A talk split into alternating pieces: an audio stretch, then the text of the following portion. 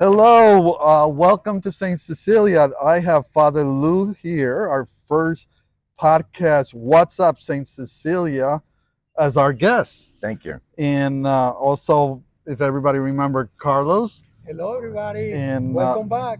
And I'm Deacon Wil here at St. Cecelia. So we're, we're here, you know, just to get uh, an idea of, you know, how we're going to move forward with this new podcast of St. Cecelia. What's up with St. Cecelia? So we're using Father Louis, our first guest, just to try out some of these questions and hopefully bring, you know, news and excitement to St. Cecelia. So, Father Lou, Yes. uh, the first question that we're going to ask is as we celebrate the 100 years anniversary here at St. Cecelia, tell us about the Friends of the Word mission that you have started.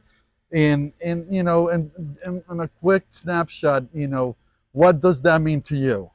Uh, well, Friends of the Word was started about 20 years ago when I left William Paterson University and the chapel. And friends of ours wanted to continue my internet ministry. So we changed the name from uh, what it was to Friends of the Word. Friends of the Word, capital W, meaning Jesus. So everyone who participates is a friend of Jesus. The idea of Friends of the Word is to present homilies, interviews, guest speakers, special events, uh, people who have traveled special places, Mm. pilgrimages. So we have all of that on our Friends of the friendsoftheword.org site. Yes, and, and I've been following you for many years. So, what about um, being that I've been following you? You've been a, a, a great friend, a special friend here at St. Cecelia for so many years. And what do you find unique about our parish? Well, first of all, I refer to St. Cecelia's as my southern parish. my northern parishes, where, wherever I am up north, but right now I'm at St. John Nepomucene and Mother Cabrini in Manhattan. Here, my southern parish, actually I follow Father Bob. Where Bob goes, I go. That's right. Yes, that's I worked with Bob Father Bob Schneider years ago Yeah, yeah. at uh, Espiritu Santo. Then he went to Valrico, and I came there for a while. And when he came here, he called me and said, "I'm at a local church." Oh, thank you, Jesus, because Valrico was in the middle of nowhere.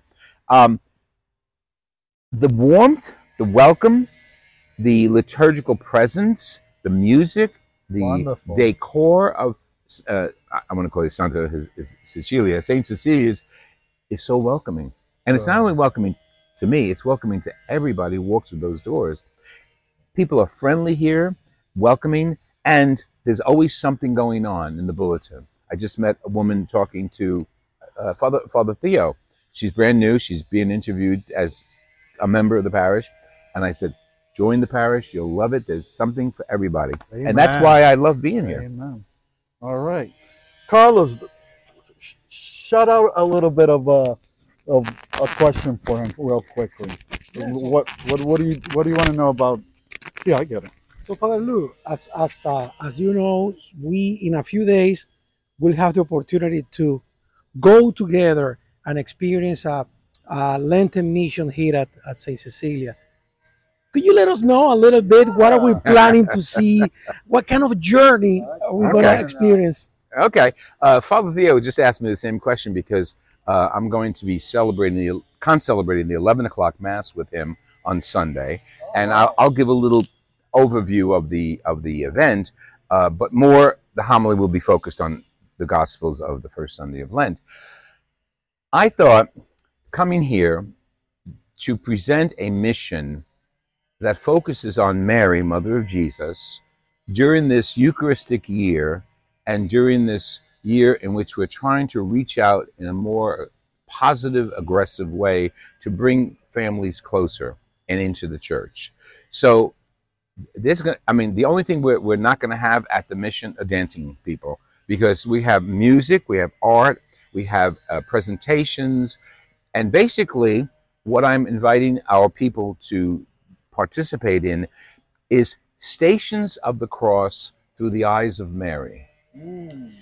Years ago, I painted a set of stations of the cross from the perspective of being inside of Jesus. So they were very expressionistic, very abstract.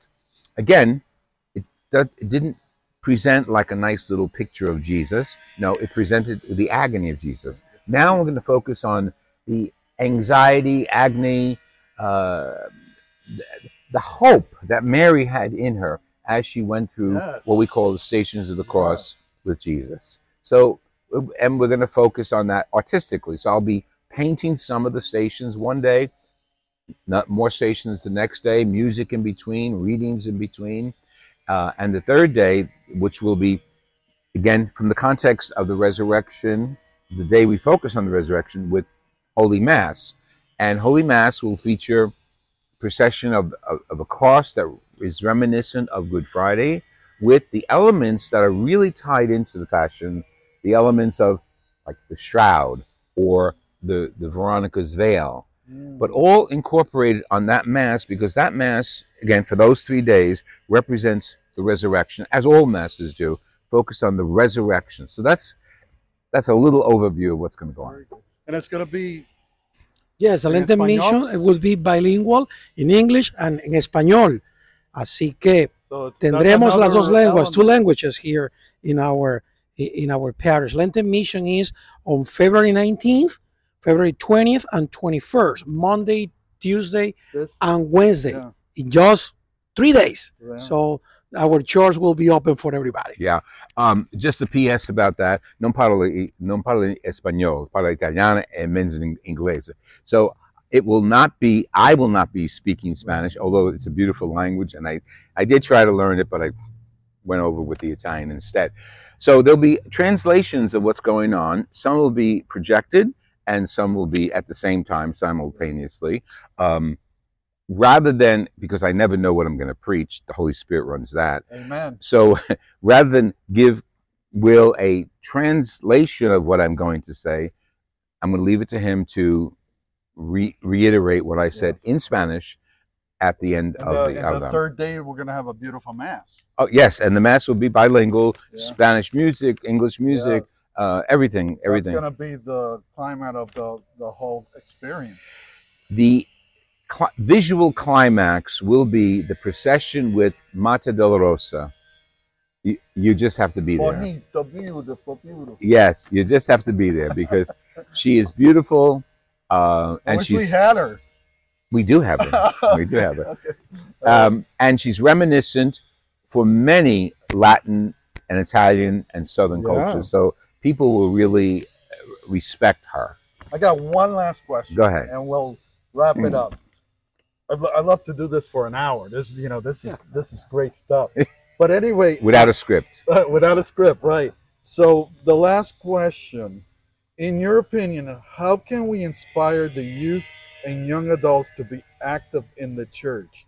How can they bite into this reality of God and Mary, the existence and the good news? Well, having been in campus ministry for 31 years, that's my perennial challenge, and it always has been. And it, it was extremely successful when I was at the chapel at William Paterson University. Um, St. Benedict came up with a phrase that's applicable today ora et labora, work and prayer. So before we invite our kids to pray with us, we've got to show them what working as a Christian is all about. And of course, corporal works of mercy are very clear there. Whether it's a nursing home, whether it's a food pantry, whether it's uh, assisting physically in the church.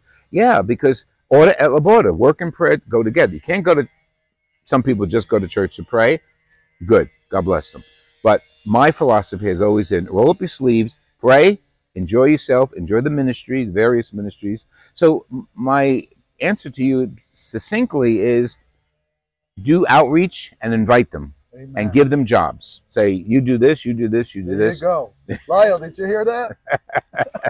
I, as I'm doing this, I, I think of one of the students at the university years ago said, if I point to a kid, say, please do, I, I don't always say do this. I sometimes, sometimes I preface it with please. Um, when I point to a kid, she said, oh God, he's been skirted. So if I point to you, you've been skirted. Even So summoned. come to church, come to our retreat, and share our life. Well, thank you, Father uh, Lou, for this great time with you. That we're working on getting equipment for uh, podcasts and and having professional mics and and although uh, hopefully our version comes comes out as good as yours. But uh, the one thing that I want to say is that Saint Cecelia always wel- welcomes you to uh, with open arms. And uh, what do we say, Carlos? Because when when we end the podcast. What's up, Saint Cecelia? that's cute.